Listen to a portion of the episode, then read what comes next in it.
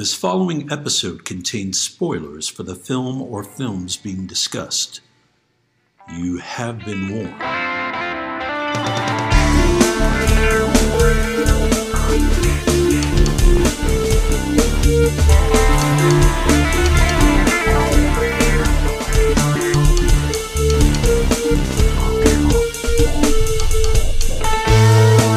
All remember the big moments in the movies we see. The big set pieces, the famous dialogue, the twists, the naked times.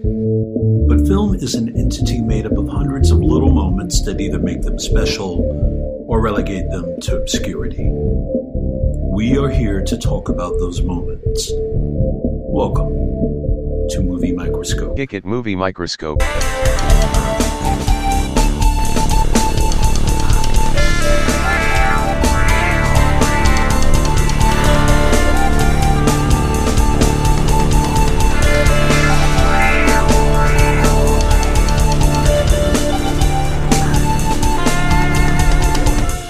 Today's episode is Shoot to Kill. Ladies and gentlemen, welcome to the latest movie microscope. My name is Nick Nunziata, and I'm your gracious host. Alongside me, the penetrative, glassware-inducing, miniaturized, weaponized, sensual-eyed Justin Waddell. How's it going, Justin? Oh, you know, you know how it's going. We keep up with each other. You know how it's going. You don't Yeah. have to pretend. All right, cool. Sucks. How about you? What, what have you been up to? I'm wading through pounds of dog shit as a person. Yeah. Yeah, it's pretty good. Let me get your take on something real quick. How do you feel about slippers? Just Never- give me your take. Give me. Are you for or against? I'm for them if it's the alternative to barefoot for somebody. Do you have a pair of comfortable slippers that you are currently recording a podcast in, like myself? No, I've been gifted slippers. I very rarely wear them. You think you have a cozy downstairs? You think you'd want to wear some slippers down there? You just in there uh, down there with socks on? Yeah, you know, sometimes some shoes, sometimes, you know, some aggressive uh bear claw looking things, you know. Remember when Tom Cruise in um, Risky Business he slid across the waxed floor of his parents' house Yeah. in uh, socks. in uh, white socks, right? Yeah. Do you ever do that? No, not through his parents' house, through my own. Look, guys, this might be a cursed episode. What? You are drinking out of a non-Star Wars mug. I've done it before, but this is a Christmas mug that says "Hugs and Hot Cocoa," and uh, it's red. Uh, I got my wife uh, one for Christmas, and um, it was a I don't know, like a almost a him and her, Yeah, hers is grabbing dicks and tea. but she broke hers. Oh. And then she looked at me like I should that should mean something. Like she was giving me like a wire, firing a warning shot, Yeah. and I just pretended I played dumb. I said, "We're good. You should have- fine." It should it should have been an indication that maybe that that mug you're drinking from is hers now. She wanted this one. You think Yeah. It's nice. Almost orange, Mm-hmm. right? It's red? It- you know what it is? It's. I mean, I'll describe it to you. It's. It's like a sweater. It's like has a sweater and like yeah, kind of Christmas sweater pattern on the outside. I don't care what it looks like as long as it's fucking quiet. It's not. It's not going to be. I have actually settled it down on a, a dust cloth to try to mute the sounds of Yeah. putting it up and down. Yeah. Good. It's not working. Anyway, uh, you're going to be traveling next week, Nick. Where are you headed? Tampax. Are you going to play like any cards? Are you going to do, be able to do anything fun when you're down there? I know you're doing mostly work. No, the only fun I'll have, and it may not even be fun, is watching the playoffs. Could be depressing. So Well, it's exciting for you though. Your team. it's exciting to an extent, but Mhm. for the most part, it's a stressful environment. And most of the teams and most of the situations I want to happen, the opposite is happening. So as a baseball fan, it's a rough go. If the Braves Mhm. win, hey, I'll be a thrilled little boy. But I'm not liking how the competition's lining up. So fuck me. But anyway, we'll see. It's all good. It's Who's all the? I'm. I don't follow baseball, obviously. Who's the big bat out there right now? Who's the? Well, who's the, biggest of the, the bats? ultimate enemy is the Dodgers always. Mhm. Astros scared the living Dak out of me as well. Who's got the gloves? Who's got the best gloves? Do you mean like the best gloves? Man, Mm-hmm. that's a tough one. Probably Pitbull. He seems like the kind of dickhead that would wear fingerless gloves. No, Isn't Pitbull from Florida? Isn't he? Isn't he? Isn't that where he he haunts? I don't know. I just can't stand looking at him so much. He- Yeah, He's very bald, like Mr. Clean, sort of like he's got that kind of elegant bald. You know? yeah. I wish Mike Vick would get a hold of him. Oh, mo- oh. I mean, come on, Mike Vick, completely forgiven forever, right? I mean, Right. ain't no one mad at him anymore. It's amazing how you can get away with literal murder if you uh, could throw a ball or catch a ball or slam a ball, hit a Well, puck, I mean, kick a ball. he definitely uh, went to jail for a while. He was he was incarcerated, right? Yeah, He to an extent. Yeah, but it was in a, at the pound. It's a little different. That's what they should call the uh, British prisons. Anyway, no. Other than that, everything's fucking shitty. You know, it's all good. Nothing exciting to report. You're telling me. Went and saw that new. Bond movie this weekend. Oh yeah, man. How was it? It wasn't that bad. It's long. Pe- People are complaining about it being too emotional and too long, but you didn't find it, uh, It too was- emotional. I didn't care about the emotions. It was too long for Mhm. sure, and the villain was poop. Song was Yeah. a dog shits. Billie Eilish. Yeah, nightmare. All I would be doing if I was her engineer would be editing those damn breaths out. That's what I do for a living, really. Her breath's She's out. a- She's like always. She's all right up against the mic. You know, it's like just gross. It's not ASMR. It's ASS. You know. kind of like some of her songs. I All have right. to well, say. yeah, you're a lot more uh, tolerant than me. Let's just It's face true. it. It's true. Hey, before we start talking about this gem from 1988, you met some of our listeners recently. I did. You met them before, but you met them in person for the first time, right? Yeah, I got to see uh, Coop and Beck and hang out in Louisville, and you know, Did you break- hug? Did you hug them? Like what? Give me some. uh, What was the? Give me like the touch rating. How did you do? I tou- touch I wise. touched both. Yeah. Yeah, And it felt good. Hmm. Felt great. We had a you know had a drink here and there. Got harassed by flies. Chatted a lot. It was great. You know, good stuff. and you and you mostly just talked about the podcast, I imagine. we did to an extent. We talked a lot about a lot of things. You know. Did every time you guys, every, like every once in a while, you guys grew quiet and looked at the fourth chair that was empty? We your presence was missed for sure, and that, that was Mhm. discussed. We talked a lot about you know the Chud Show because Coop's been around a long time. Mhm. You know, he he apparently since he was thirteen Oh God. and wrote a poor review kid. for us back in the day. If you may, uh if you may remark, he listened to us when he was thirteen. He listened to the Chud Show. Chud Show read the site. Yeah, How's therapy? Is it? I mean they're all right. They have a couple of songs. Irish band, right? Irish rock band. Question mark? No, they're great. It was really nice to see them. They're fantastic folks. They have a good setup there. We talked about maybe at some point a little jaunt down this away. Good stuff. I haven't heard back, but I, I, you know, I sent them a DM on Twitter. One, you know, can I stay there for a couple weeks? You know, and the you know, before the end of the year, is it okay if I just crash? You know, and chill. What they say? I don't. They they unfollowed. No, I like to meet them in person too. I'm jealous. They're great. They're great, and he and he's the gentleman who made that fantastic video on YouTube from our "She's the One" podcast, and he has a framed a framed version of that still on his wall. It It's made me pretty very happy, and It's it is a work of art. Better than what do they call that stupid NFT? What is that stupid thing that's going on right now? You got it right the first time. An NFT. Yeah, it's way better than all them. Mhm. Way better than EMF as well. Wait a minute. EMF. They banned. Yeah, you're unbelievable. I heard that. So I was at a restaurant tonight and there was a trivia guy and he played that song and I could not remember the name of the band. I thought I was like, is it KMFDM? That's not it. Um, which stands for Kill Motherfucking Depeche Mode, I think. Is that correct? Maybe I don't know. I, EMF stands for like electric motherfucker or something like Yeah, that. yeah. yeah.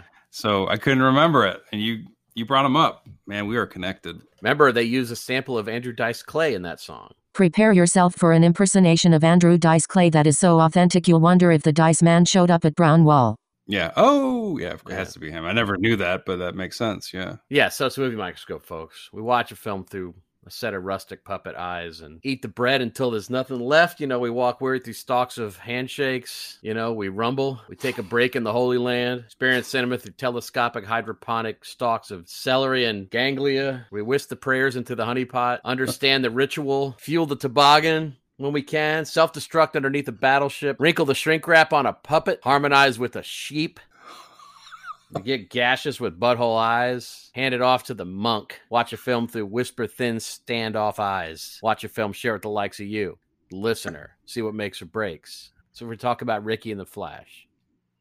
I'm talking about the scene where she is discovered to be a fraud by the pop music industry when they discover her karaoke teeth. talk about the little moments.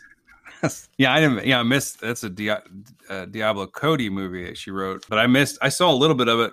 It has Rick Springfield in it, by the way. He's uh, acting alongside Meryl Streep. Did you know this? I did not. Anyway, karaoke teeth. Is this I'm just assuming this. I didn't see the movie like you did. That means that she had a uh, she was cheating at karaoke, and the sound was coming from her teeth, like it was a little device.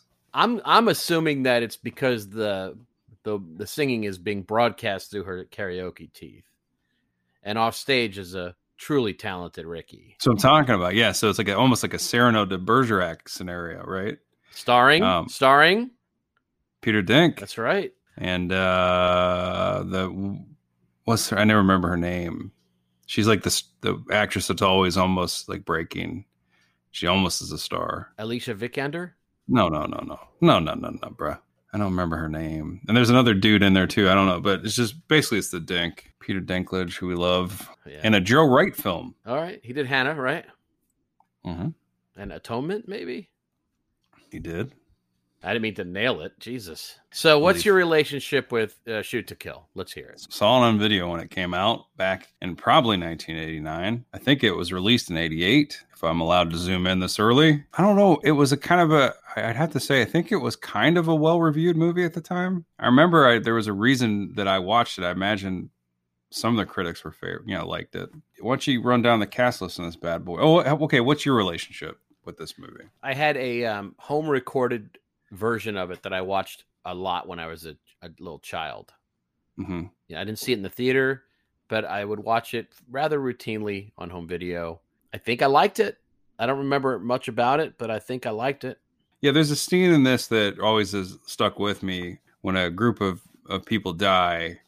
That's kind of the thing I remembered most from this. And it kind of, my memory was accurate, but it's still a little disturbing. I remember what I, well, when we talk about that part, I'll, I'll tell you what I thought as a, as a, as a young man. Anyway, Shoot to Kill, uh, starring, Clancy Brown, Richard Masur, Sidney Poitier, Tom Berenger, Kirstie Alley. there's, was it Frederick Coffin? Great name. bunch of, bunch of other like character actors. And We've this. had They all- Frederick Coffin on the show before.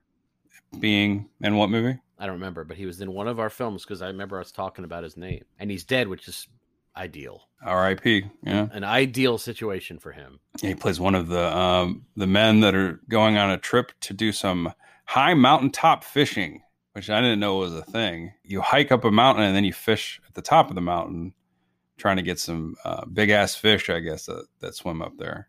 Yeah. They don't make it to their to the fishing part of the journey. Unfortunately, these men. Well, I mean, to an extent, they do go fishing. They're the They- bait. They do drop uh, something into water at one point.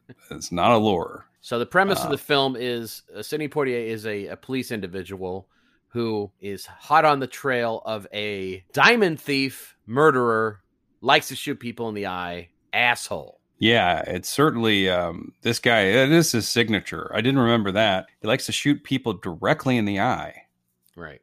Um, which is not survivable typically. Now, you, Um, you remember the original title for this film before they went with Shoot to Kill, right? oh wait, the Mountain Kings. The Mountain Kings, and then it was released in other territories under different titles. Mhm. UK was called Deadly Pursuit Ooh, I like it. because apparently, according to IMDb trivia, it was shor- shortly after a mass shooting, and they didn't want to rub it in. That's right. They didn't want shoot in the title. I read that too. I I, I originally I s- I saw the TV version of this movie when it was edited, and they were very nervous about any of the violence. And it was called Shoot and Don't Kill.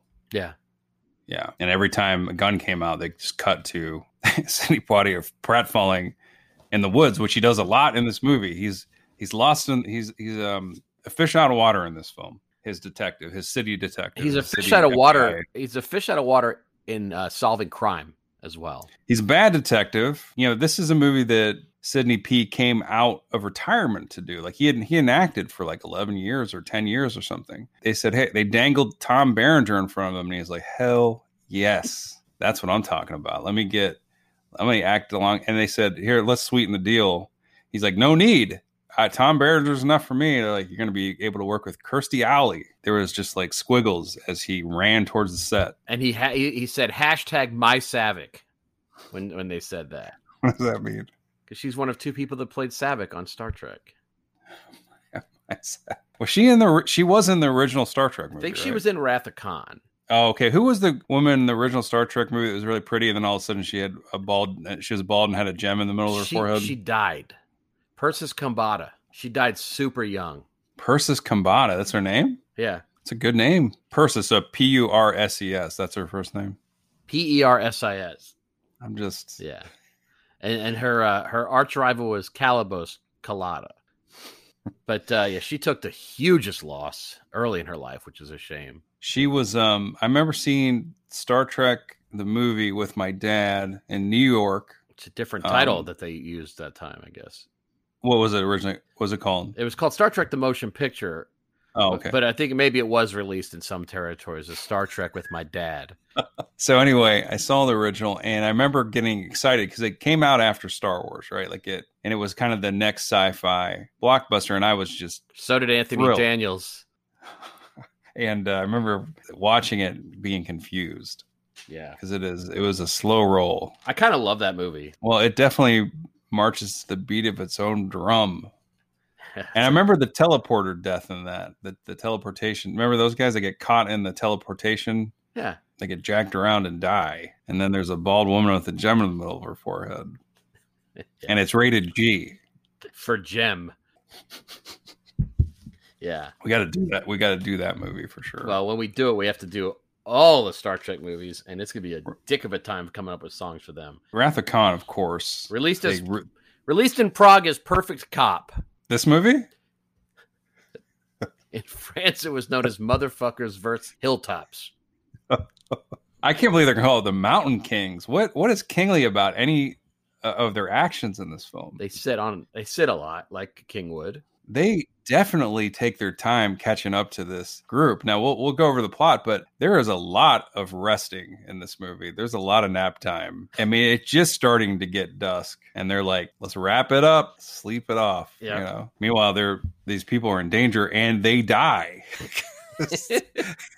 anyway, so let's let's talk about the start of the film. You mentioned a jewel thief. Yeah, there's a standoff with the police. The villain of Well, you- this movie is the smartest person in this movie. Yes. By far. And he makes the cops look like a bunch of loony bins, man. He really, really just takes complete advantage of them, gets his way 100%. So at the beginning of the movie, there's a uh, it looks like a, a speeding car, and it parks in front of a jewelry shop.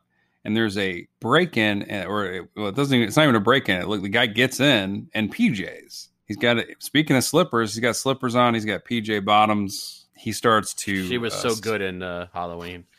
starts to splash around some diamonds. We got tons of diamonds. He's collecting. Even even hurriedly leaving some because he's you could tell he's in a hurry. Yeah. And the next thing you know, he's being this guy's being interrogated by the star of the film, one Sidney Poitier. Someone who I've been on record saying I think is a disgusting actor. Why do you say that? Because he obviously is a trailblazing actor. because he sucks at acting and he has two things he does. He's either way over the top right? or intensely monotone, which he is in the majority of the first half of this film, the most monotone performance. You said that. You said that you ripped him, and then you have to uh, like him a little bit in this film because he's very silly in this film. He is. I think the second half, like the second half, I love him, but I Mhm. think you and I are in on the joke. I'm not 100 percent sure he is. I think he's in on the joke. I think one of the things that I love about him is he directed Stir Crazy, which I forgot. A movie that I you love. don't want to watch now. Why is it just? It was funny in 82, whenever Mm-hmm. 81, whenever it came out, but man, that is a tough watch now.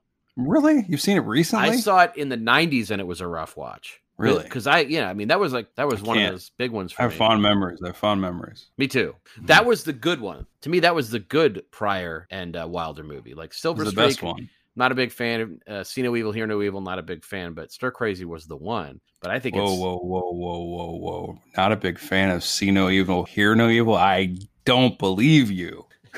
what a bold statement! Really? filmmakers were like, "Wait, "This really worked two decades ago. Let's try it again." Anyway, so so this is this interrogation happens. This this guy comes out. This he owns the jewelry store. He's robbing his own store. They're like, "What in the absolute? Are you shitting me?" Uh, who knows how the police are onto him? Even you could just go to your own store and rip it off. You think no one would pay attention? He admits That's just Ray Kroc eating a hamburger, really. Exactly. And there's and he says, "Look, don't call my house, don't call my wife. She is being held hostage by a very violent person, very scary person, and he wants these diamels. Like he wants these What'd you call them?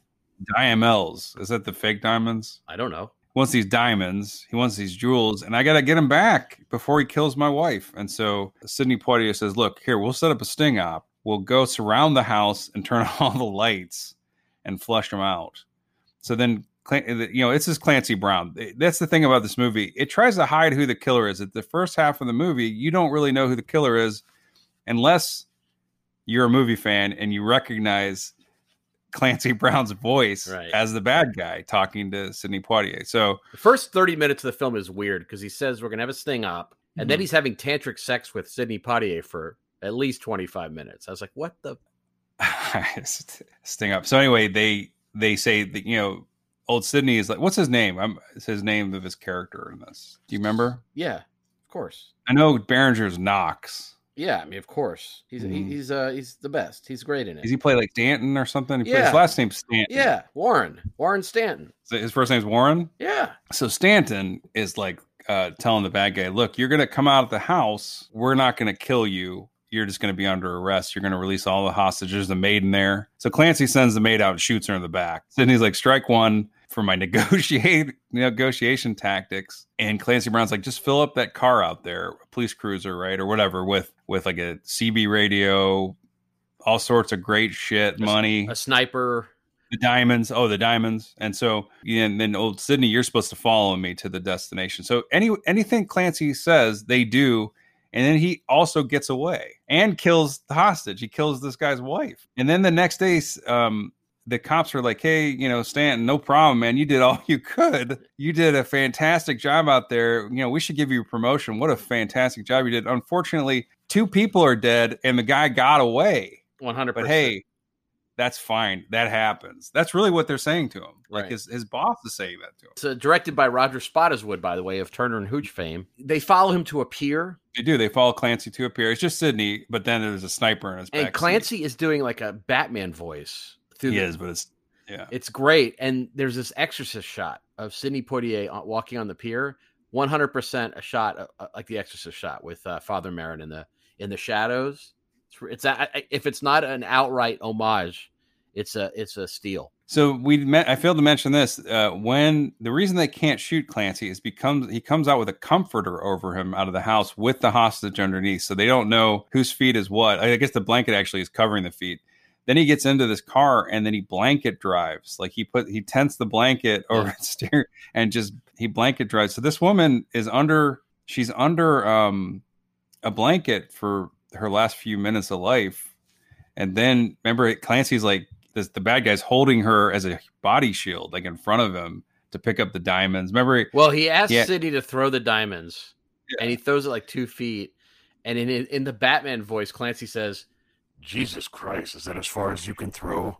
That's what he says. I mean, obviously, uh, Stanton is just throwing him a little bit, right? Like he's doing it on purpose. So Clancy has to get out of the car. Right. And it, it backfires just like every single other thing. Everything. And, and this woman ends up with a, a hole in her eye with a bullet inside, you know? Yeah. And, and he also makes him follow this boat, which he has tied off the steering wheel of, and that they lose 100%.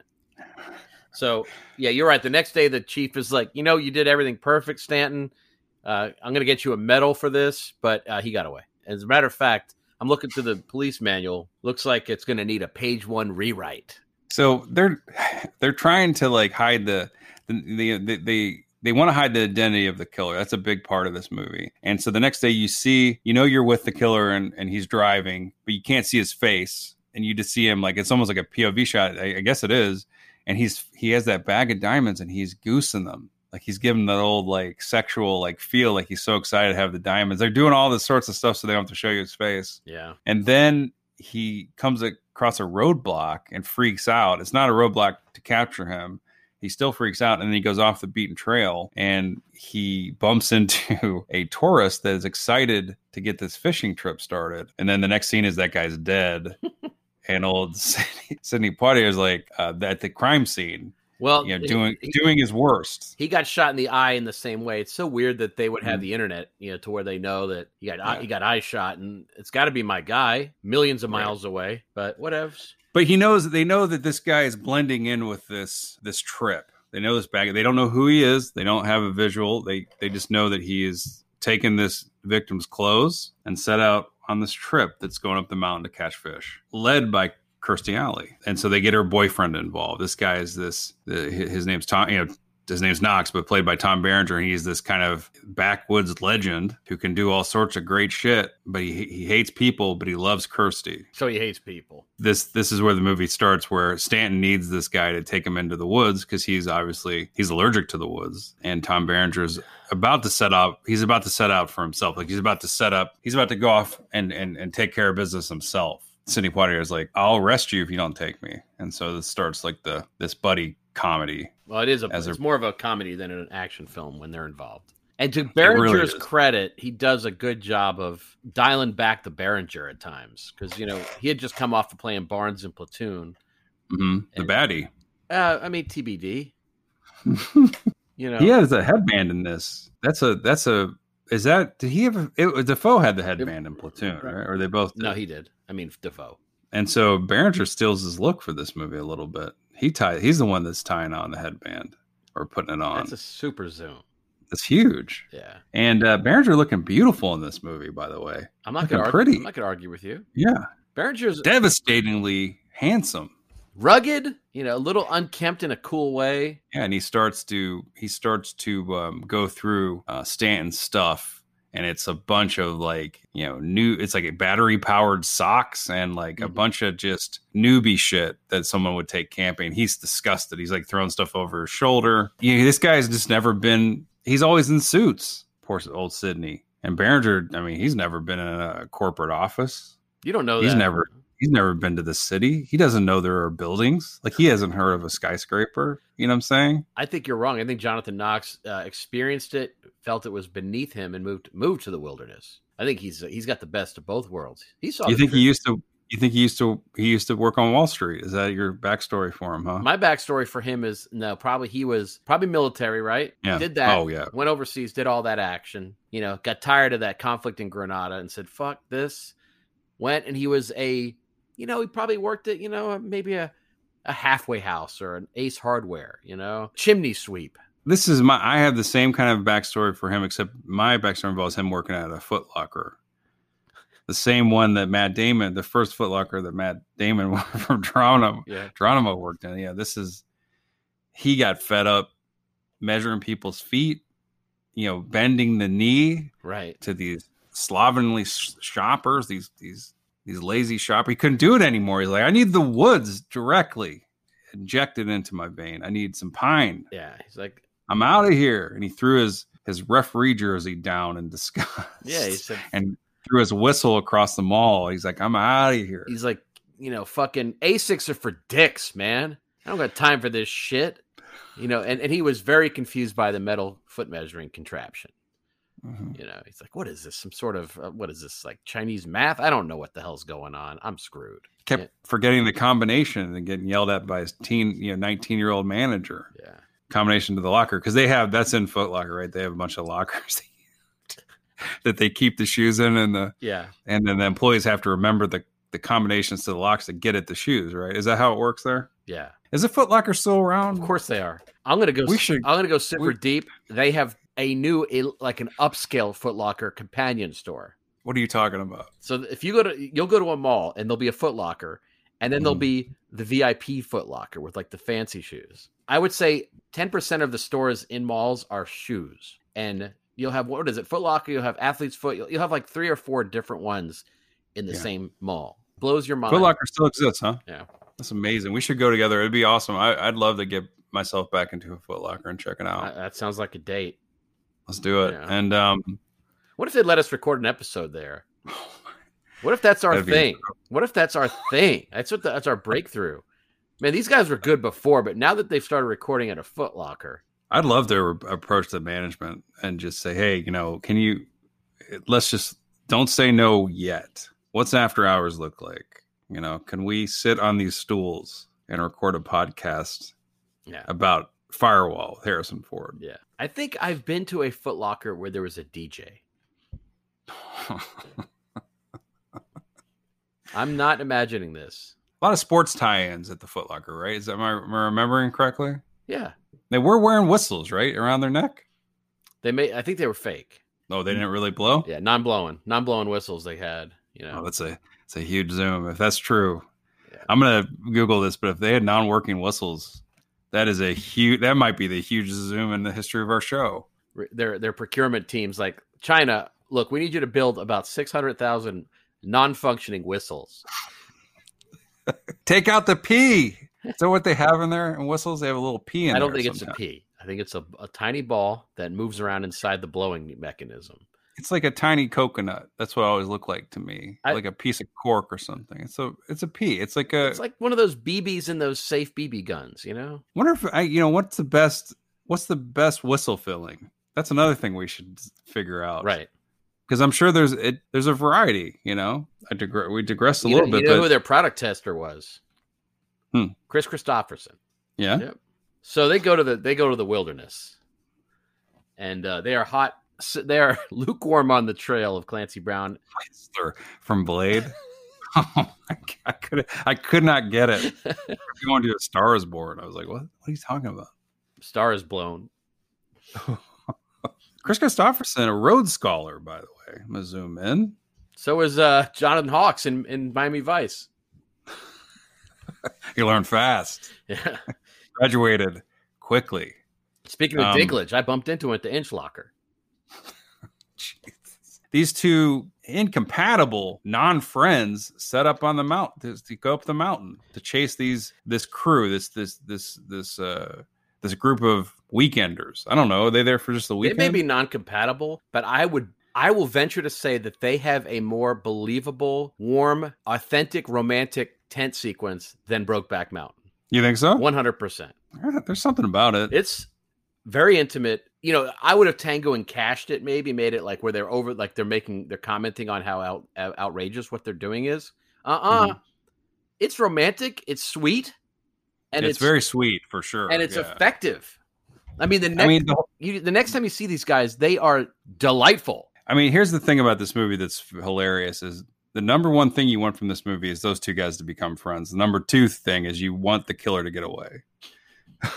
it's a very strange If you flip flop, flip, flop those for me. A distant second to the killer getting away.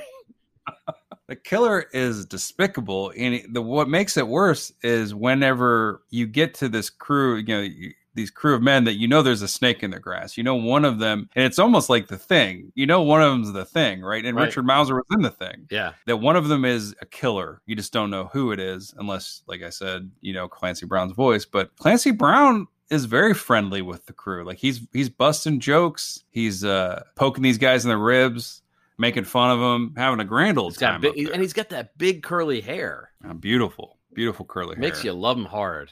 Is this Like Clancy Brown is a legend. He's amazing. Always been good. one hundred still good. Yeah, was he was Blue Steel before or after this? Probably after. It's probably around the same time, honestly, but probably after. No, Clancy Brown He- is uh, an astonishing, astonishing performer, uh, both on the screen, at the microphone, endurance for days, uh, has done it all. I mean, you, you look at the breadth of his domain from Carnival to Billions to Highlander to all this shit. I would say he's not unlike Ron Perlman in a way where he is just good at everything and doesn't get the credit they deserve. He, they're both big men. Let zoom in. They both have pretty gigantic heads. You're right. You think Clancy stands six foot four? No, I bet you he's a scant. I bet you he's five eleven in this.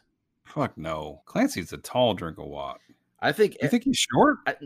five eleven's not short to a guy like me. No, I, I'm saying shorter than that. I, he always like just projects big to me. He does. Pro- he, he projects. He, yeah, you're right. He's five three. I mean six three. He's a big man. But see, the thing is, I always assume that everybody's that looks large on screen is only large because most actors are small. Yeah, that's true. I say there's no right. There's no small parts, only small farts. You ever hear that line? I have not, and I hope I can. Uh, luckily, I have editor power on this show. Clap it out. Clap it out. Um, so they're in the woods. Shit's happening. Basically, Berenger and Sidney Poitier just have meet cutes over and over again in the wilderness. That's all that happens. Yeah. So these, like I said before, these guys are high mount, mountain fly fishing. That's what they're actually doing. I wrote that down. They're actually going there to fly fish, fishing for flies up there, Nick. Is that what that means? That's why they have little tiny Gina Davises that they put at the end of the line.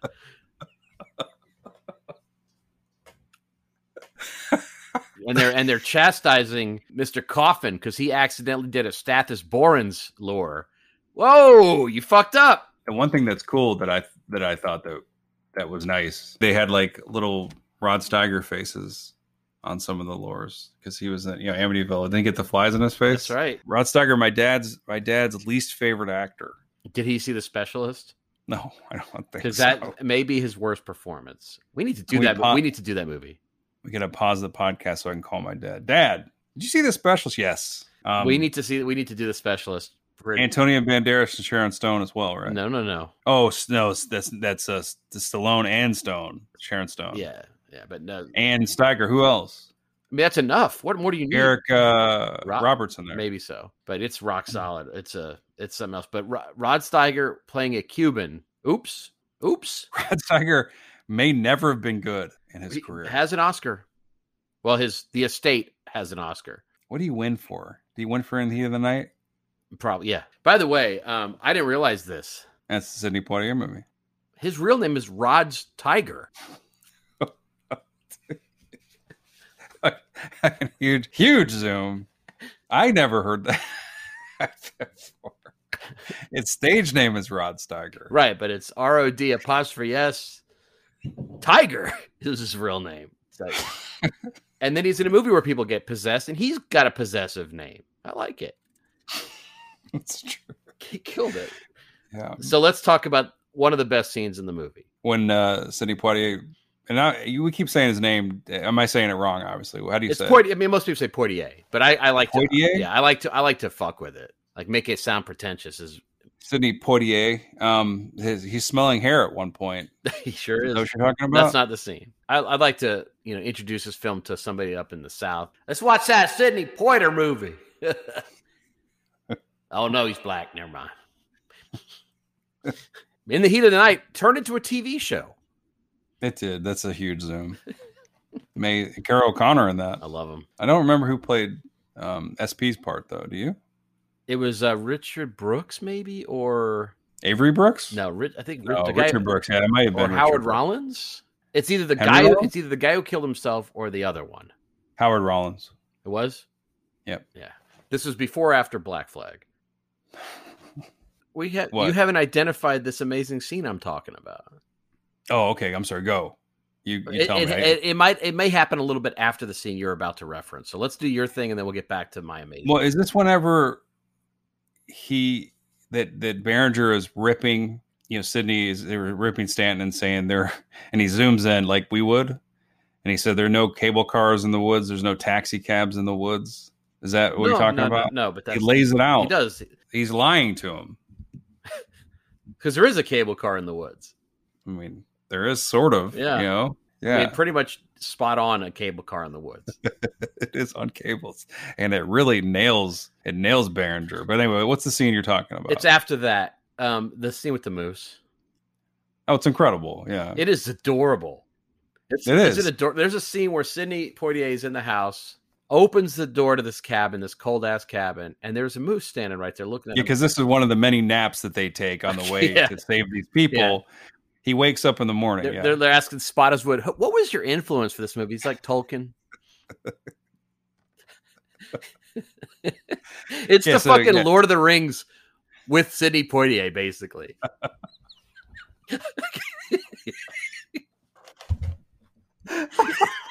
I mean, the fucking minds of more. It is. uh, I mean, and so what is like? Who's the ring? Kirstie Alley. I guess so. Oh, Yeah. And I wish they'd throw her into the fiery chasm from whence she came. Um, Clancy's the Balrog, because we're just talking fellowship, really. But they, Balrog's at least six four. that marmot second breakfast. I mean, it's it's true. But so there's a scene where he opens the door. There's a moose there, and the shot of Sidney Poitier looking at it is magic and gold intertwined. No, it's almost like Looney Tunes. He looks at it, he closes the door, and then he kind of blinks like he's, Am I dreaming? Opens it up again, and it's not there. And it, and then Berenger walks up. It's so good. You see the moose? it's so good. It's such the a best is the way the moose is standing at the door perfectly, like it's about to come in for coffee. You know, like it's it's like like it almost rang the doorbell. I like It's the very- fact that it wasn't there, indicating the moose vamoosed. And the moose, uh, an un- underutilized creature in film, a beautiful, awe-inspiring creature, right? gigantic animal. Yes. I mean, you ever seen one of those dick swingers walk by? I don't know if I've ever seen a, a moose up close or in, in real life. I can't recall if I did, but they have a huge head of antlers typically, right? They can really, I mean, that's some, they got some tough stuff up front, right? Yeah, oh yeah, and they and they- but the thing, Lots of hardware. Right? But they're primordial when you look at them. It's you know you've seen a horse, I would assume. It's like somebody pinched and zoomed a horse a lot. Are they nice? They're nice, but they can they can inadvertently fuck up a future. And I think that if you they've been known to knock cars over and stuff like that, so they could be per- Oh, I know about they, this. could, yeah. they can get perturbed. What's their diet? Like, what do they like to eat? Oh, that's a great Can you question. zoom in? I'm I, I'm thinking berries and shit. Yeah, I'm thinking berries. Yeah. I'd like to. I'd like to Hmm. think that a moose is a secret carnivore. Like when Yeah. no one's looking. Like we haven't observed this in nature, but it's it's it just ravishes bobcats and stuff. It's just like completely just. Kevin Smith for a long time threatened to make a killer moose movie. He didn't make it, did he? I think he just ate too much moose. I think that's what you're thinking of. Um, did you notice that there's a number on the back of uh, Tom? I- It might have actually been on the back of the sheriff's car, who definitely spills tea about Knox and Kirstie Alley, about Tom Berenger and Kirstie Alley, is talking about their love story to to Sidney for like a like a minute or two. And then anyway, on the back of the sheriff's car, did you see the number? No, Four zero six nine, Nick. nice. Forty sixty nine. So first of all, Theme of our show recently is that number. yeah. So f- first of all, I love seeing Richard Masur in movies. I call him Masur. You call him. What do you call him? Richard Measure. What do you call him? Mauser, I guess I'm probably wrong. Um, I'm probably wrong. he was one of those guys who was ubiquitous for like a decade in a lot Right. of good movies. Low energy guy, but you got to love him. He's great. He's got a great look. He was in the thing, gets killed by McCready, and is not the thing. Right. And everybody's like, "Oh, you're just a murderer now, McCready." Like he, they're all pissing at him because they test his blood after the fact, Right. and he and it doesn't spring to life. But the thing I love about him is he looks like a guy who they just literally grabbed off the street and threw into movies. Right. He looks like a mess. Like he doesn't look like a real actor. And he looks like a dad. He looks like a dad. well, he probably was. I mean, I don't mean to zoom in. Did we he- did we know much is he about? still- he's still he's still out there. I- he's still killing. please tell me- Hundred percent. Hundred percent. Please tell me he survived COVID. Richard, you know he's a theater actor too. There's no way. I don't think so. An American character actor. Zoom in. He's 72 years young. Still young. Look at this guy. Has he Um, gone gray? Of course, he's got the grayest beard that you could ever imagine. Um, he, you know, he's starred in the My Girl movies, at least the second one. See his last thing, Nick. He's on Summer Camp Island, 2021. He's still in there. I, ho- I hope he plays one of the campers. It's on Mr. Robot. He's Younger. He's he's he's doing it. He's on TV. He's Orange is the New Black. He's he's a working actor. See, he seems like the kind of guy who would have gotten behind the camera post haste. Think so? Yeah, like directing episodes of It's Your Move, Silver Spoons, and shit like that. Director. Yeah, he's directed uh, Picket Fences. Good for him. he he directed from 86 to 95 and he, i think he probably decided you know this isn't for me i'm better the camera likes to soak me up put me back out front Yeah. and uh, oh by the way a tall man six foot one Says on Wikipedia here, short stint at Foot Locker. yeah i wonder if he has he have an insta i'm gonna check it out can you imagine if we both get to follow richard mouse Can you imagine if it's the real Richard Masur on Instagram and it's exotic photography? You know, like it's him coming out of the shower with just some steam covering his dick sack. i got some good news Tell me, he's out there there is no way Richard, no fucking way he's on Instagram. There is no way. well, he's about to blow up follower wise. now look he did post the same picture of what looks like him and his grandchild three times it could be Jesus. someone impersonating him. But I think it looks like an Okay. old man's Instagram. Okay, wait I a minute. think it's All right, I want you to take a look at the web address on his profile. okay, so The netwillappear.org. all right, so it's not him. Is that what you're telling me? It's him. I'm clicking it. I like the fact that you think it's not him, yet someone has close up selfies of him. that is so Richard Masur. 13 weeks ago, posted a picture of the sky, one word caption, sunset. Yeah.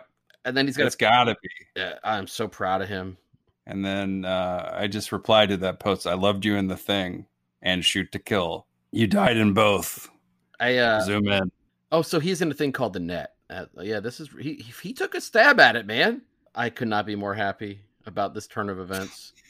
he only has like nine posts, but I mean, it's look, we're doing the work out here. We unearthed Richard Masur's Instagram. So during the pursuit early on, you know, because Mhm. obviously Poitier is not pulling his weight in the wilderness, but there is a scene they discover this cable car you're talking about. Now Clancy has sabotaged it as they've crossed the uh, gorge, and Mhm. Berenger has to go across to kind of retrieve it, and that Yeah. doesn't go good. He gets hit. In the, No, he, get- he gets hit in the face with the car. He's swinging around, and it's up to Sidney to save his ass. Yeah, because they he t- they tie a rope that Berenger doesn't he doesn't think he's going to need, but then when he starts to fall because he gets knocked off this wire, it's up to Sidney, you know, to think fast and like tie that that rope as he's falling to his death. He kind of like he basically saves it, obviously saves his life, and then Berenger like bangs up his arm on this rock face, and it's it's a mess. But this is Yeah. the 80s, especially. We see this happen pretty much in real time, Mhm. and it gets old. It gets old. He's swinging against the rocks. Yeah. First of all, that that would kill you. I think you have like a rope tied around your waist and you fall, and then you just all of a sudden you get you hit a wall. Like it just like you, you get stopped, and then you hit a, a rock. Well, I, I think you would. Die. I recently w- uh, watched The Cave again, and something similar happens to Piper Perabo in that. She makes It's it. a that's a weird death, She makes isn't it? I love that death. She fights, she fights, she fights, and then just immediately dies. Right? Is she that what dies happens? off screen, if I'm not mistaken. He just Is it? the the next scene is him just with her with her body. what would be neat is if in this movie what Spottiswoode does is you know as you follow this this group like I said you know one of them's a killer everybody's like nice but he also takes the time to kind of set you know he kind of focuses on different people and you know there's this and you're thinking you know this could be the killer By the Like, way, this could be Andrew Andrew Robinson, one of those guys too, right? right The villain from Dirty Harry. and I think that they cast all villains like people are known for being villains in this so people would be tricked How Um, did they know Kirstie Alley would turn out to be a villain?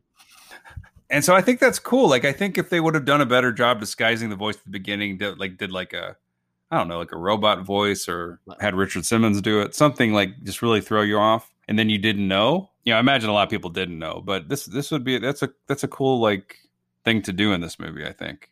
So whenever it's revealed, it's a surprise. It's it's Um, not that. I mean, you see these characters twice, basically before they're sent to the uh, the end. So it, there's only like some little snippets of them interacting as they travel the forest. So I, whatever. Yeah, but they're they're having fun. They're you're getting to know them a little bit. They're funny, and then all of a sudden they're dead. they die great though. That's a good scene. That's the scene that I, I remembered from this. And so, yeah, talk a little bit about what happened. Well, first, I mean, like there's a scene where Kirstie Alley surfaces carrying a bundle of sticks. I say you guys hit thesaurus.com and check check that word, see what else that means. They're uh, they're they're on a really treacherous little mountainside there. Kirstie Alley, being a perfect guide, leaves. She's over the she's over the over the side of the hill there. She's fine, leaving these guys behind her on this treacherous slope. Mhm. And Richard trips a little bit, falls down. Clancy's there. He's like, "Look, let me help you." he doesn't just fall down. He's like almost over this cliff. Right. Like he's like hang on for dear life. And then, yeah, Clancy drops a, a, a gun as he's trying to help his his fellow uh, fisherman. Yeah, in better times, he would have had that gun better holstered, and I Mhm. bet you those guys would have emerged from the forest fine. Clancy's like, get hand the gun to me before I lift you up. Please hand the gun to me. So Richard Mauser does. And so what happens? I'm sorry, I cut you. I cut into your story. No, no, he he starts to help. You know, he gets the gun back, uh, and then he, he he helps Richard up, and then he sends him back down. Yeah, so he starts to lift him up, and then he gets to the point where Richard Mauser is basically being pulled up to, to safety, and then in the middle of that, Clancy lets him go, and he falls to his death into the creek. Now, when I was younger, I thought, "Wow, he, there's a splash," and I was like, "Well, maybe he survived when there." he hits the water, it looks like something that's about eight pounds that hits the water. yeah, When the other guys hit the water, it looks more appropriate as far as the splash that it makes. But he that's something you got to know about Richard. He falls light.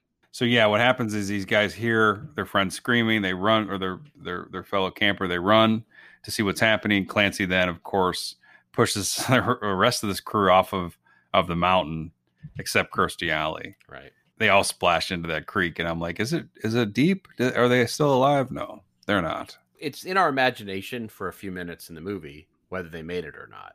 They're certainly far away at this point. You know, I wonder if Spottiswoode did this because he didn't want to film fishing. Maybe he was just nervous about filming them fishing, so he had them killed before they got to the the scenic lake at top of the mountain. He uh, wasn't supposed to direct this. He was the location scout originally. Yeah. Oh, Meanwhile, our our our our heroes are on horses, just like uh, Billy Bob and Grizzly Mays. They're in the woods. And then they soon ditch Uh, those horses. uh, just this like, is all before the moose. I know this is all before. just moose. like the Fellowship of the Ring.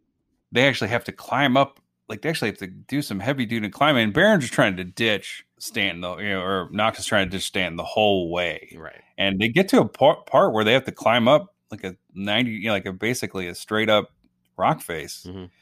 And Baron's like, "See you later." Poitier is stubborn. He's stubborn and he does it too. Although he has to be. Well, that's later. Later is when he has to be carried up by the. uh That's much later. Is it much Yeah. later? But he he has to. He sends the horse packing with a gunshot in that scene. Oh, I know, I know. I was just skipping over all but that. uh, yeah. so they eventually are. Uh, they're lower than Kirstie and Clancy, and they're they find some treats in the water. They discover the bloated. They they find the bloateds down there. they need some water, and then they, yeah, they find some. They find the deads, and you know, Berenger's combing through the deads looking for Sarah, his you know, Kirstie Alley. He can't can't find her. He's like, "Where's the girl one out of these? Where's the girl one?" He's like throwing the other ones over his shoulder, looking for her. He can't find her. she might have floated down the river. That's his. That's what he thinks. And then Poitier's Poitier's like, "Well, no, this the killer probably needs a guide, so she's probably still alive." And Baron just Meanwhile, what a super fail! Like, what a super fail! They just lost five more people, four more people. Meanwhile, what do you think of the music in the woods? This wailing sax it's that's it's happening. bad, but it gets much worse later. You know, there's this theme in the movie Microscope where inclement weather threatens to interfere with the the, the productivity of our heroes. Mhm. And Sarah Stormer brewing her eyes, man, because there is something on the on the horizon. They are really worried. There's like this back and forth with the authorities back at HQ. Clancy Mhm. sabotages that radio. He, being the smartest person in the film, he he, he gets Alley to reveal their true motive, so he knows that the someone's hot on his tail. It's pretty cool. Smart motherfucker, man. He just nails it. Did you see the huge zoom from the Behringers when he's he's kind of leveling, you know, city life because that Stantin is is ripping his cooking, you know, like because he finds out he's eating a rat. Remember, you know, He's like eating it. a marmot. a marmot, but he he doesn't love it. I think he calls it a rat. He loves it until he's told that it's not a rabbit. and then Berenger says, "I think oysters taste like snot." If I'm not He said. mistaken, though, he gets really up in arms when he finds out that it's a rodent. Aren't rabbits rodents? Why you said? What does it matter? Because he, like says rabbits? once he once he finds out it's a he goes it's it's a rodent and he and he gets grossed out. But aren't rabbits rodents? He know. was hoping it was a rabbit. Oh, I didn't know. I didn't catch that part. Was he? Was he wishing for a rabbit? He, yeah, he thought it was a he thought it was rabbit. So they're not really a robot. I mean, a, a rodent.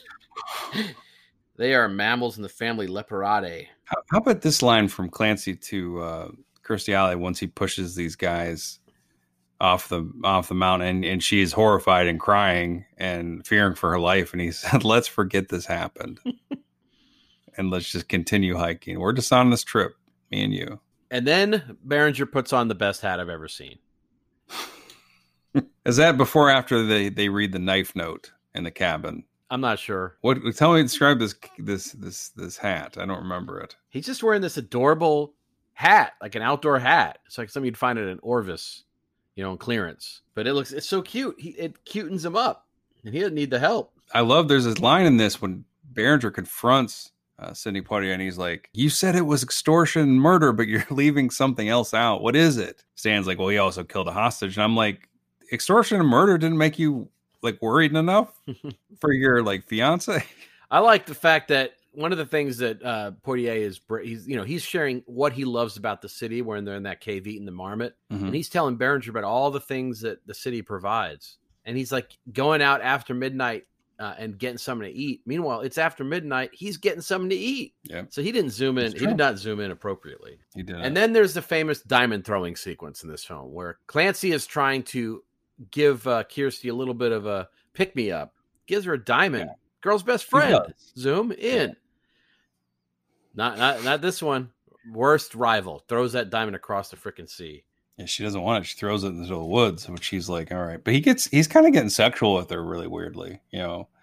It's like getting all kind of getting too close to her, getting sexually threatening to her. He's really kind of a, a guy that delights in terrifying people and obviously killing people. He's a piece of shit. He's a scumbag. I'm gonna zoom in. I'm also gonna zoom in that Stantin is the worst, one of the worst cops that we've had on the show. is saying We've- a we've lot. A lot of police. It is saying a lot. Um, I like you zoom in that he's a piece of shit, awful person. Let me zoom in. Still the guy I wanted to win. of course. and then he has this. Even uh, you know, Stantin has a speech where he's like, he's like, I've come up against the mafia. I come up against the Ku Klux Klan, the KGB, and uh, you have to think, yeah, those all those things are fine. You know what I'm saying? They're doing great. Yep. But I guess those were references to his previous films. That's what that's what they said. Yeah, Mhm. yeah. You know what he didn't mention as one of the challenges he's gone up against was an acting instructor.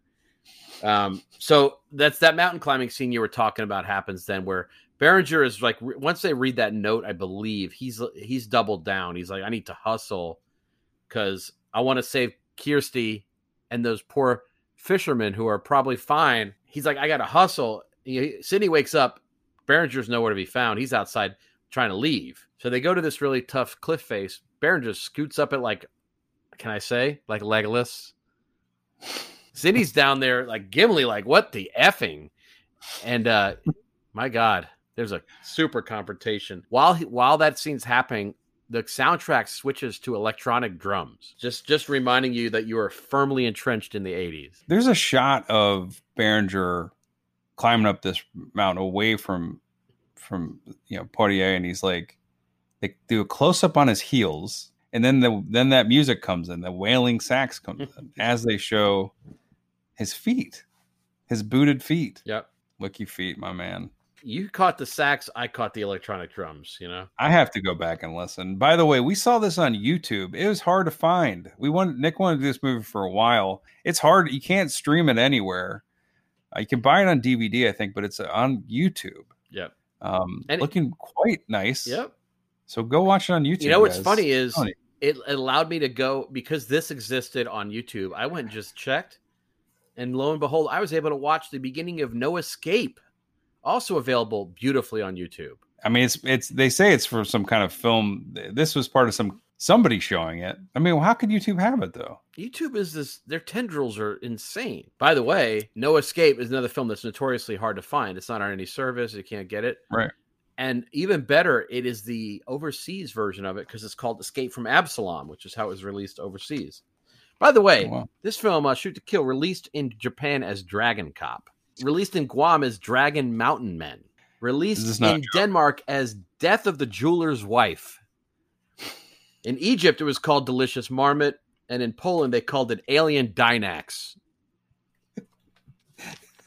Just so you know.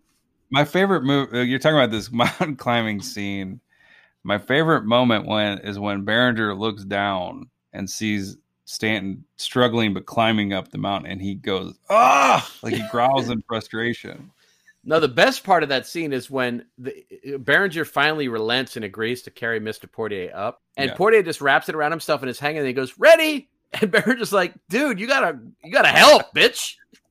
I'm not it's amazing I'm not just gonna hurl your ass up the mountain. You need to put your fingers on stuff and act like you care." Yeah. And then we get to see Poitier is quite delightful in this. the second half of this movie. You're right.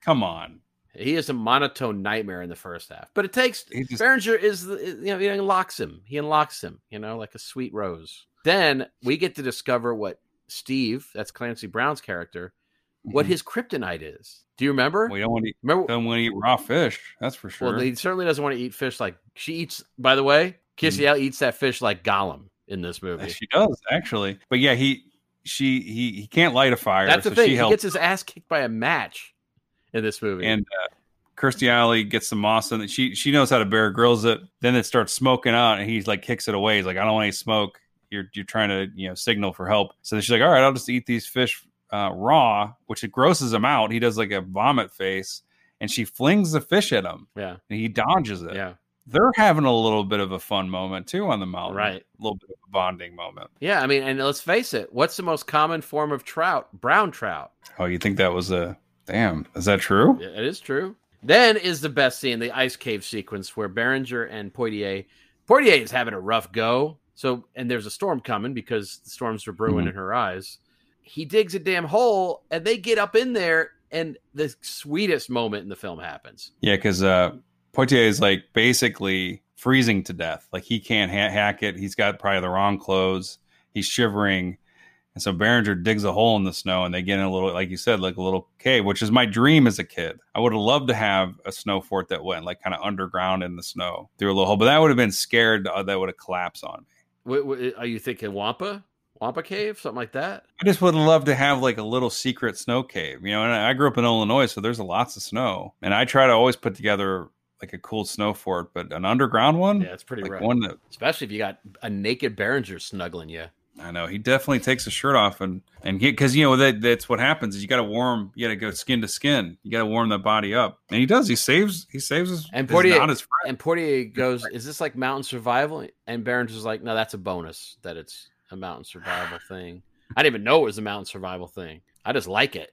I want to kiss the earth goodbye in in an eventful way Poitier is bl- under snow in the throes of passion. yeah. He says your belly's ice cold. That's what he, that's his pickup line in this. He tells it to Stantin. Your belly's ice cold. Your belly.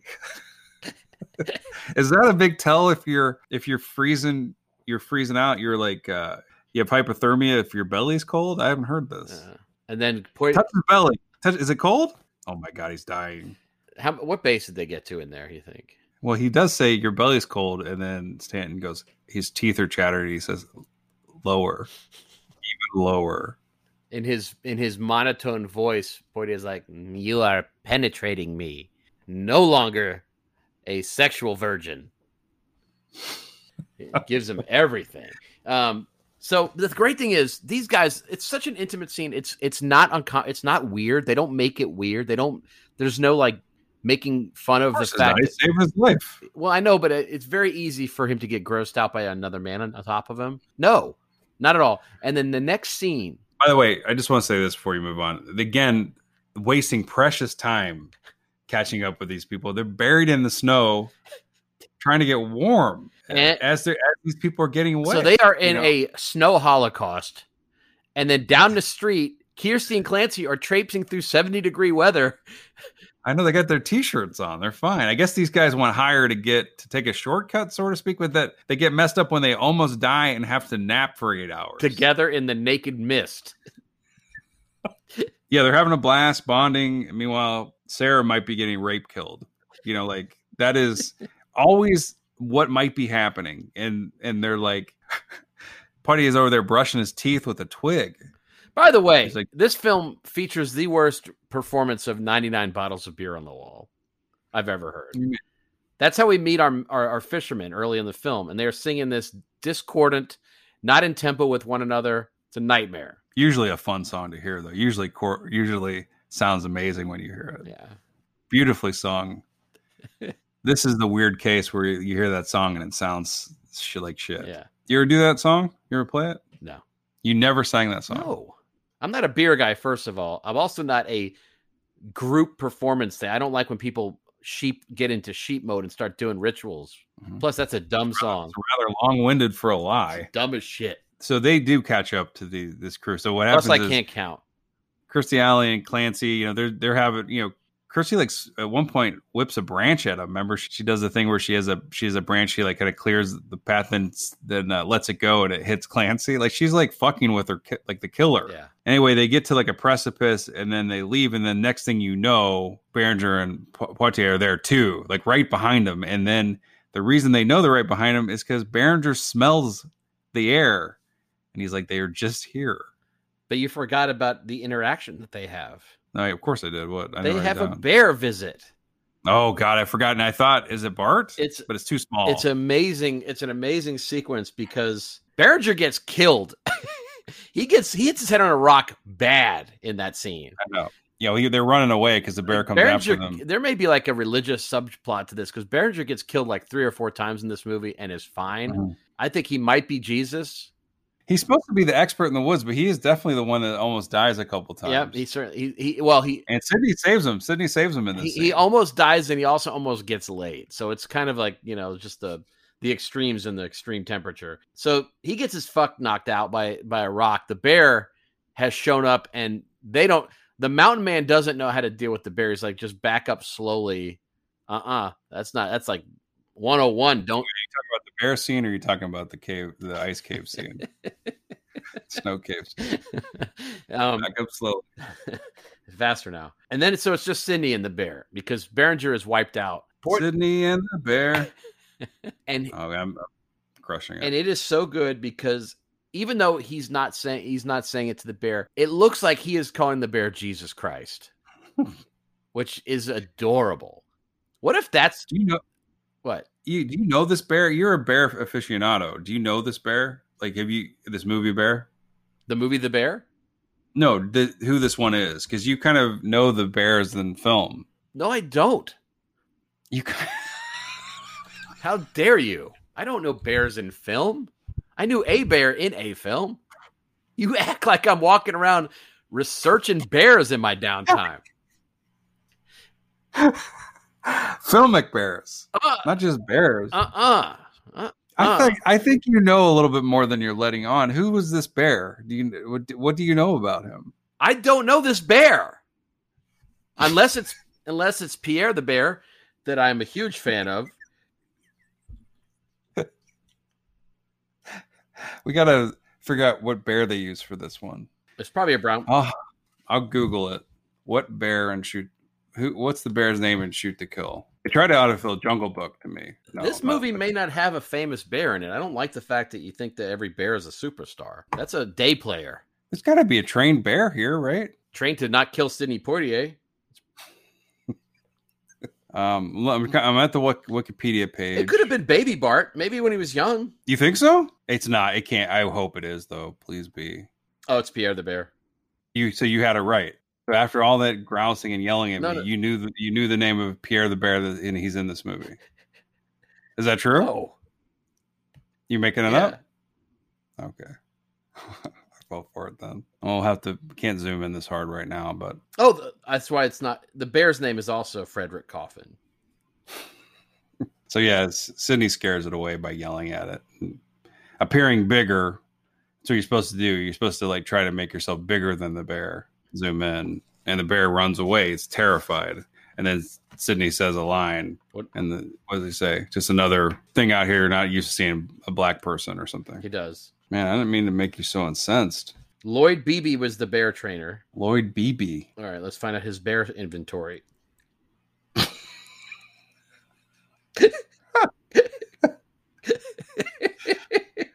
He also advised in the marmot cooking scene.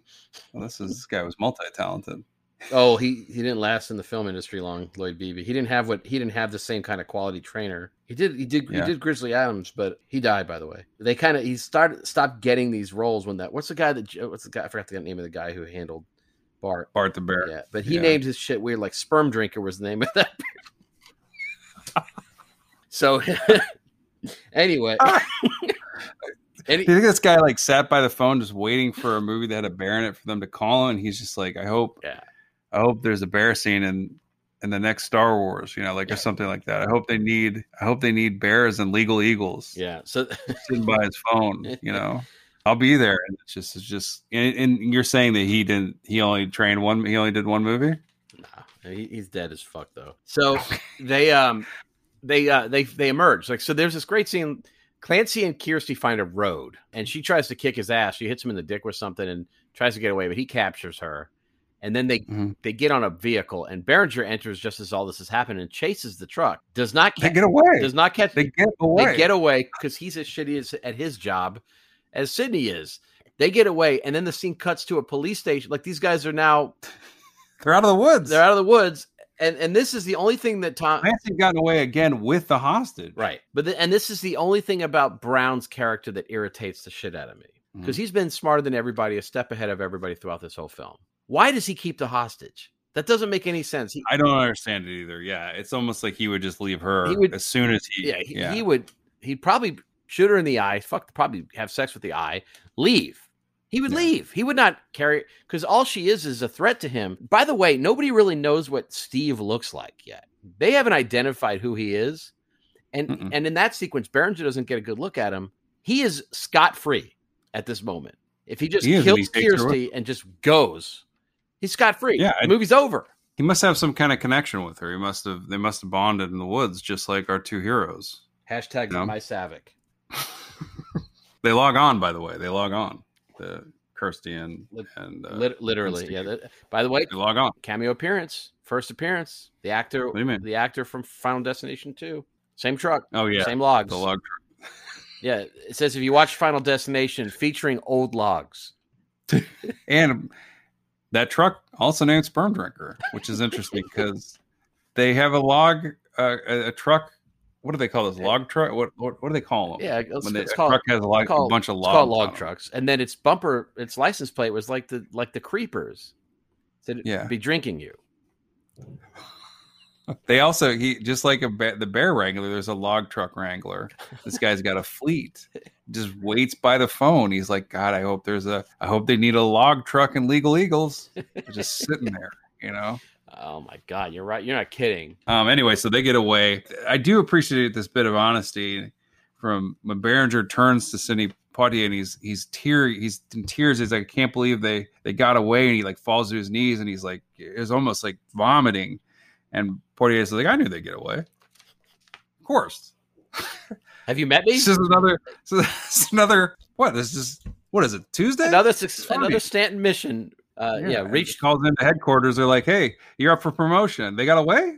No problem. It happens to the best of us. Yeah, you have fulfilled your mission to completion. Uh, don't worry. We're just finished toe tagging those uh, the bunch of tourists that are dead.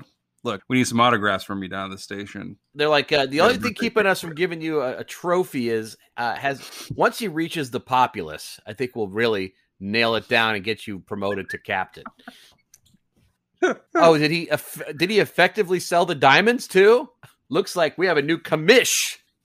So they they track these. They they know that this guy needs to, f- to sell these diamonds. They track down his fence and they find a house that that that they were in. You know, Stantin's like to Berenger's like, "You're on my turf now.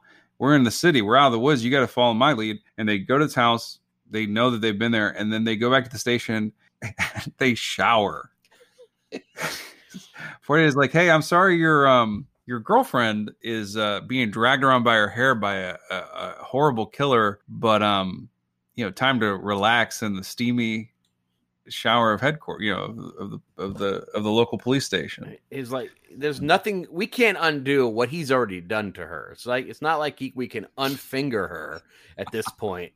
So let's just take her. Let's get these smelly bodies juxtaposed, so we go out there and hunt ineffectively as a clean individual.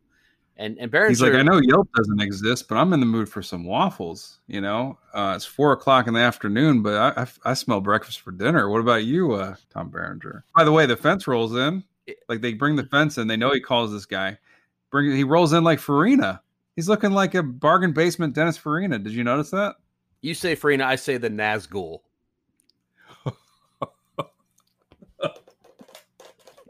Let's call the whole thing off. I, I have my note here is why would Stara still be alive? Yeah. That's what I wrote. Yeah, you're so right. There's a scene where, of course, they're hiding behind a waterfall. At the roller, there's like it's supposed to be an ice rink, but there people are roller Well, skating. I guess it's not. It's, he yeah. calls it a roller rink, which is like the ultimate '80s destination Yeah. for a climax. Mhm. Well, it's not the climax; it's the you think it's the climax, but it's not. No, because Clancy has to get away again, which he does hundred percent. with the hostage. I guess it's sort of like a hero's journey for Poitier's character. A little late to become uh, to go through your, you know, hero's journey at age fifty-two or whatever. But um, that he goes, he, he escapes. There's this car chase. He gets away and uh, wrecks in, a, in a, a lot of vehicles. And it's funny because then they slam on the bra- brakes, and all the cops that are with them also slam on the brakes with no quarry. Just they they Yeah. give up together. And during this entire chase sequence, they are playing the most benign music. It is the most low energy, benign music during this car chase. Sure, Clancy gets on a boat. he does. It's one of those those boats that takes your car over the waterways, and Poitier figures that he's not. There's two of them leaving at the same time, and he knows they find the car, but he goes, he's on the other boat. That's just what this guy. That's his hero's journey. That it took him the entire film to, to make a, a smart decision. Right, he does. They get on that boat, and they then there's confrontation. It would have been better if the if they go on the boat and it turns out he's on the first boat and he just gets away, and that's the credits. I mean, that's that's exactly what should have happened. Yeah. And then the crowd cheers as the lights come up. Um, there is going to be a confrontation here. Um, Berenger, you know, this guy, he's still dragging Kirstie Alley around with a gun to her head. Berenger does a rope a dope kind of, kind of. He, well, Sidney Poitier shoots Clancy's ear, Of course, ear tip, and that that hurts him. And then she he, they're able to rescue Kirstie, but then Clancy, of course, slips away again Of course. and is about to take another hostage. When Sidney's like uh, says, "No, don't take another hostage in slow motion," and Clancy shoots him Twice. like three times, He- two or three times. Through his body. It's in his chest. and he's like, I knew it. This would probably happen. That's fine. You know, he didn't even wear. This guy is so dumb. He didn't wear a bulletproof vest. Like he's such a fuck up, but he still doesn't wear a bulletproof vest. Yeah. But yeah, he ends up. He does end up killing Clancy. Well, Cl- they fall. Actually, he, sort of he doesn't even do that really well.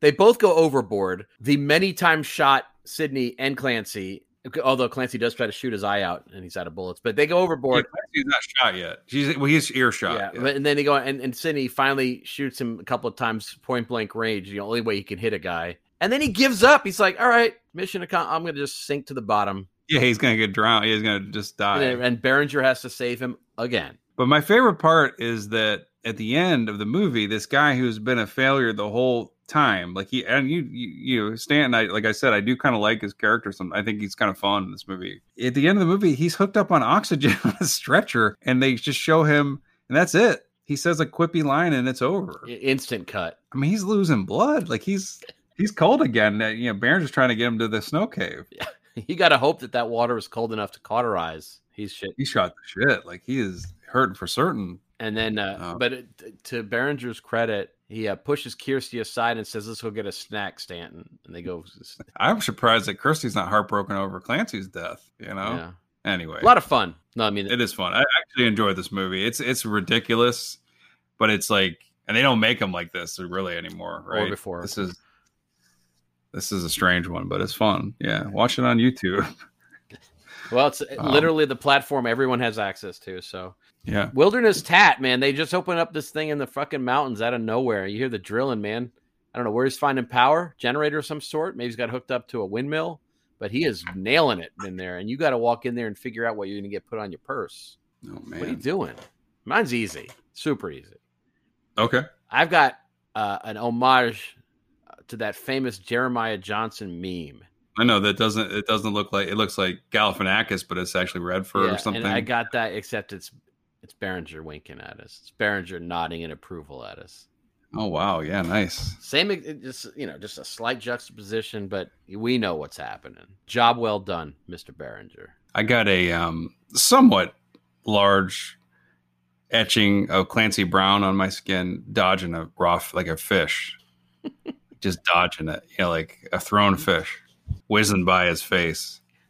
He kind of like winces and dodges. Or maybe on my bicep. Maybe that's what I'll do on my bi- on my huge bicep. I I'd put that. Yeah, I got there. mine on my on my uh on my under my ear. And then the tattoo artist's like, "What bicep?" And I'm like, "Could you guys do implants here?" Or because I'd like to get that right on my bicep, which I don't have. More like a rent sep. They're like, where are they guys? Like, where? No one's gonna be able to see what this is. No one's gonna know what this is. I'm, I'm like, let me clarify this. So they won't know it's Clancy Brown dodging a fish. Is that what you're trying to tell me? They won't be able to make that out. So I like how you got shoot to kill on your guns. Perfect. Movie's over, credits have run, but lo and behold, there's an added scene, a little stinger at the end of this movie. Yeah, What you got? it's the next scene. It's night. It's like in the hospital. Sidney Poitier is in the hospital on a stretcher. Hospitals, and this is the kind of the part in the movie where you think, "Oh man, the killer's gonna come back, and all he's gonna be the ambulance driver or something." You know, you know how many times you've seen that movie, right? But instead, it's just him on the stretcher, and then you just hear a flat line. that's the, that's it. Turns out he died in Vietnam. Um, mine's pretty simple.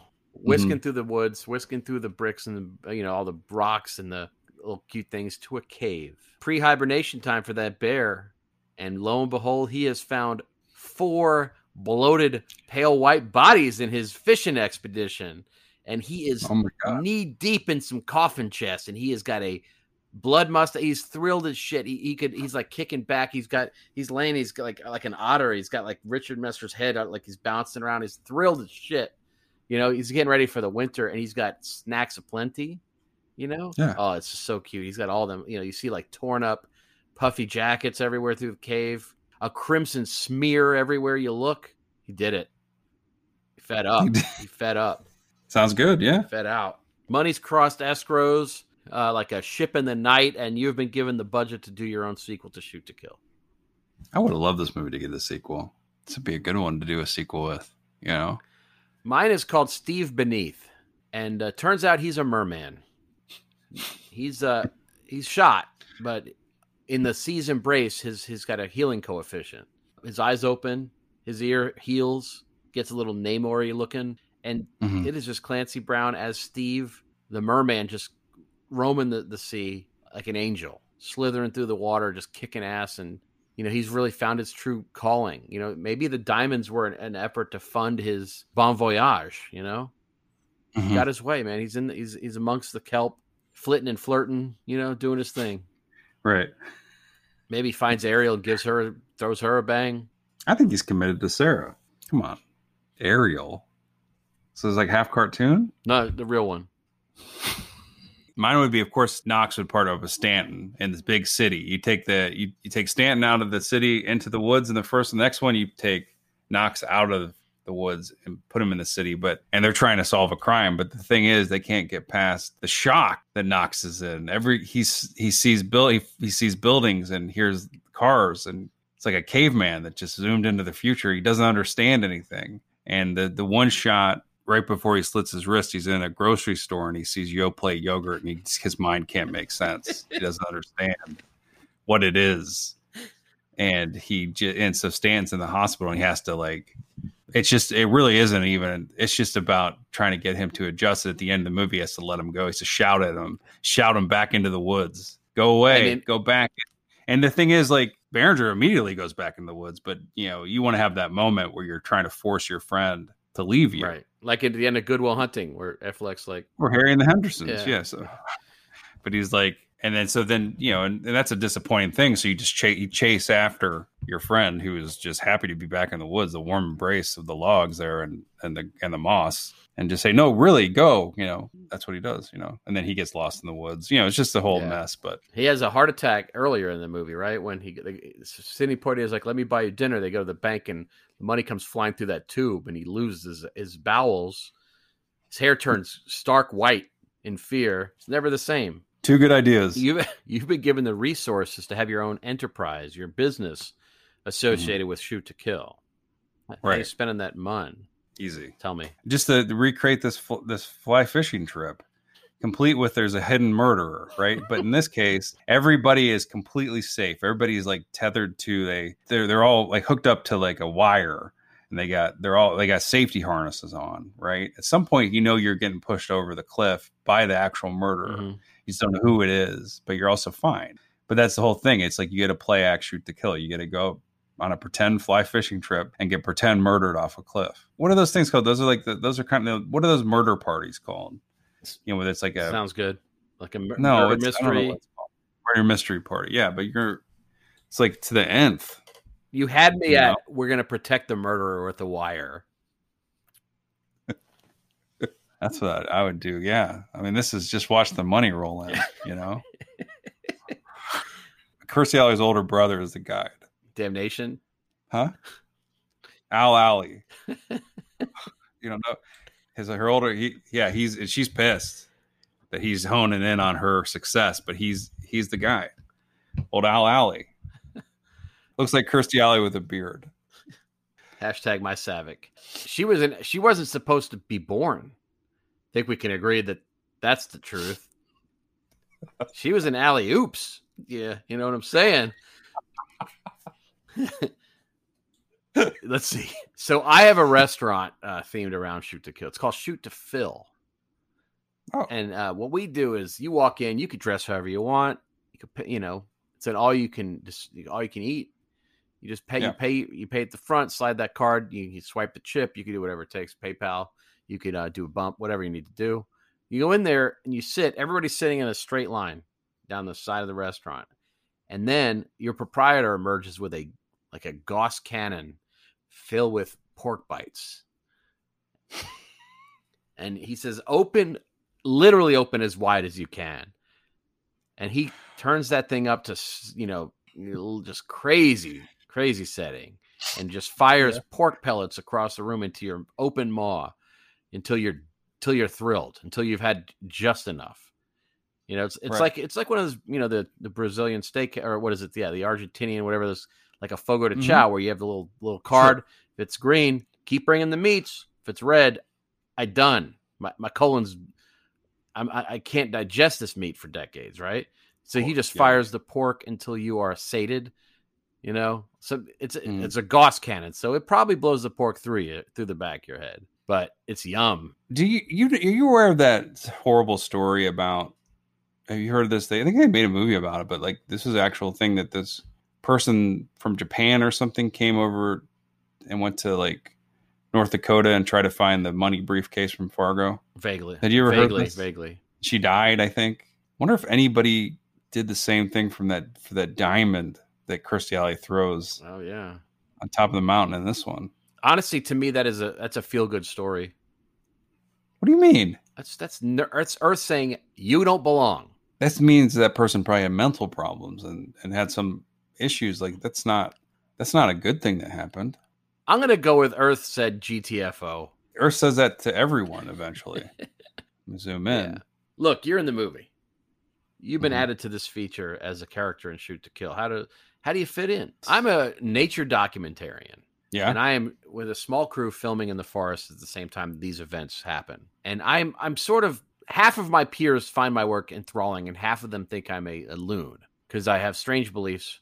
I'm a big Bermuda Triangle guy, and I'm also a big guy thinking about what in the fuck weird phenomenon allows for this forest to go from s- Arctic tundra to pleasant timberland. You know, like in a in the drop of mm-hmm. a, in a in a minute. You know, I've got my hidden cameras. I'm positioned. Everything's going. I got. I've sprayed myself with the piss of every known creature.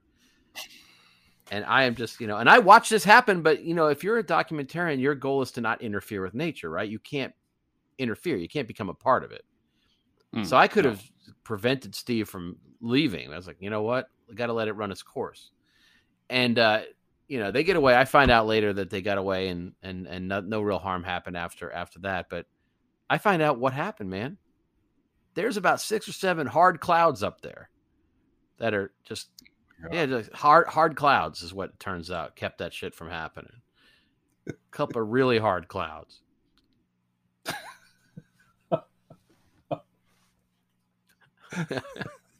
I'm a terrified fish.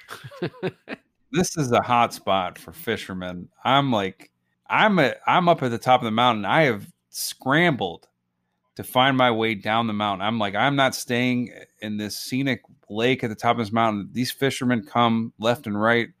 I'm terrified. I don't want to get. I'm hungry. I don't want to get caught and snacked on. So I've I de- I developed a way to hold my breath, and I've actually rolled down the mountain over grass and moss and rock, and found my way to a creek.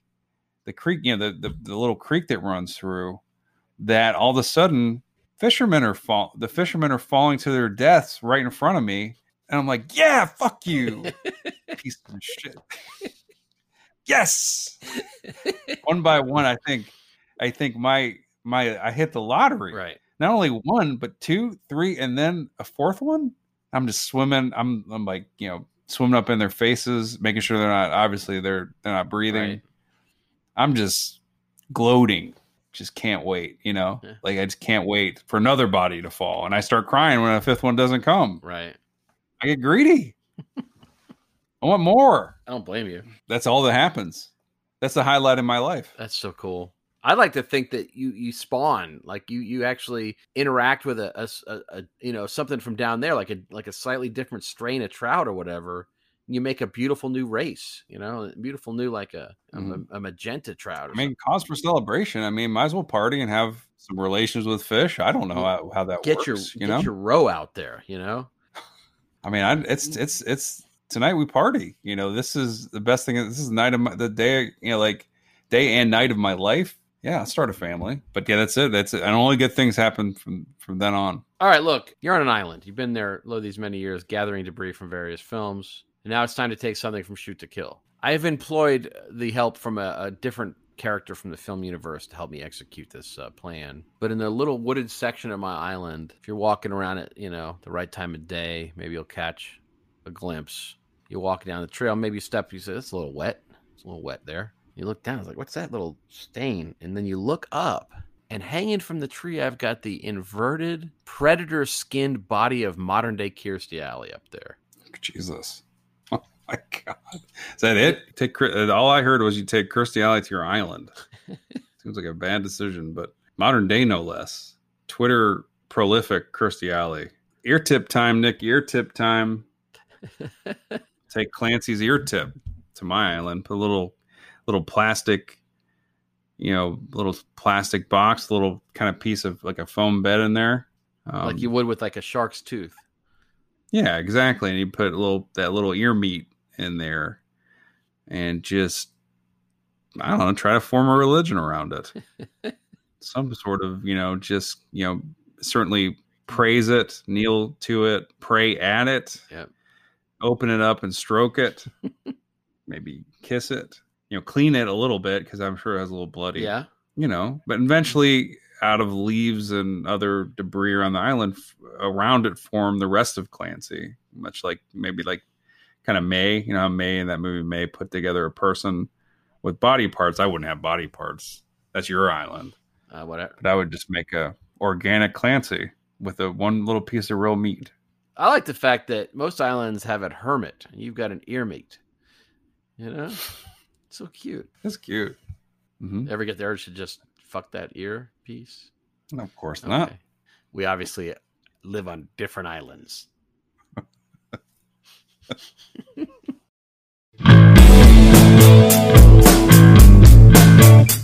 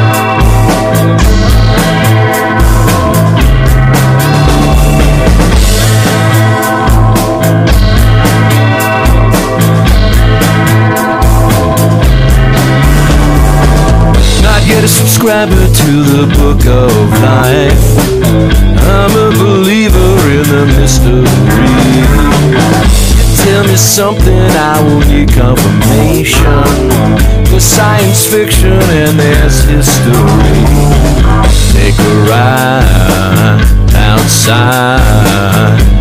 The signs of legion.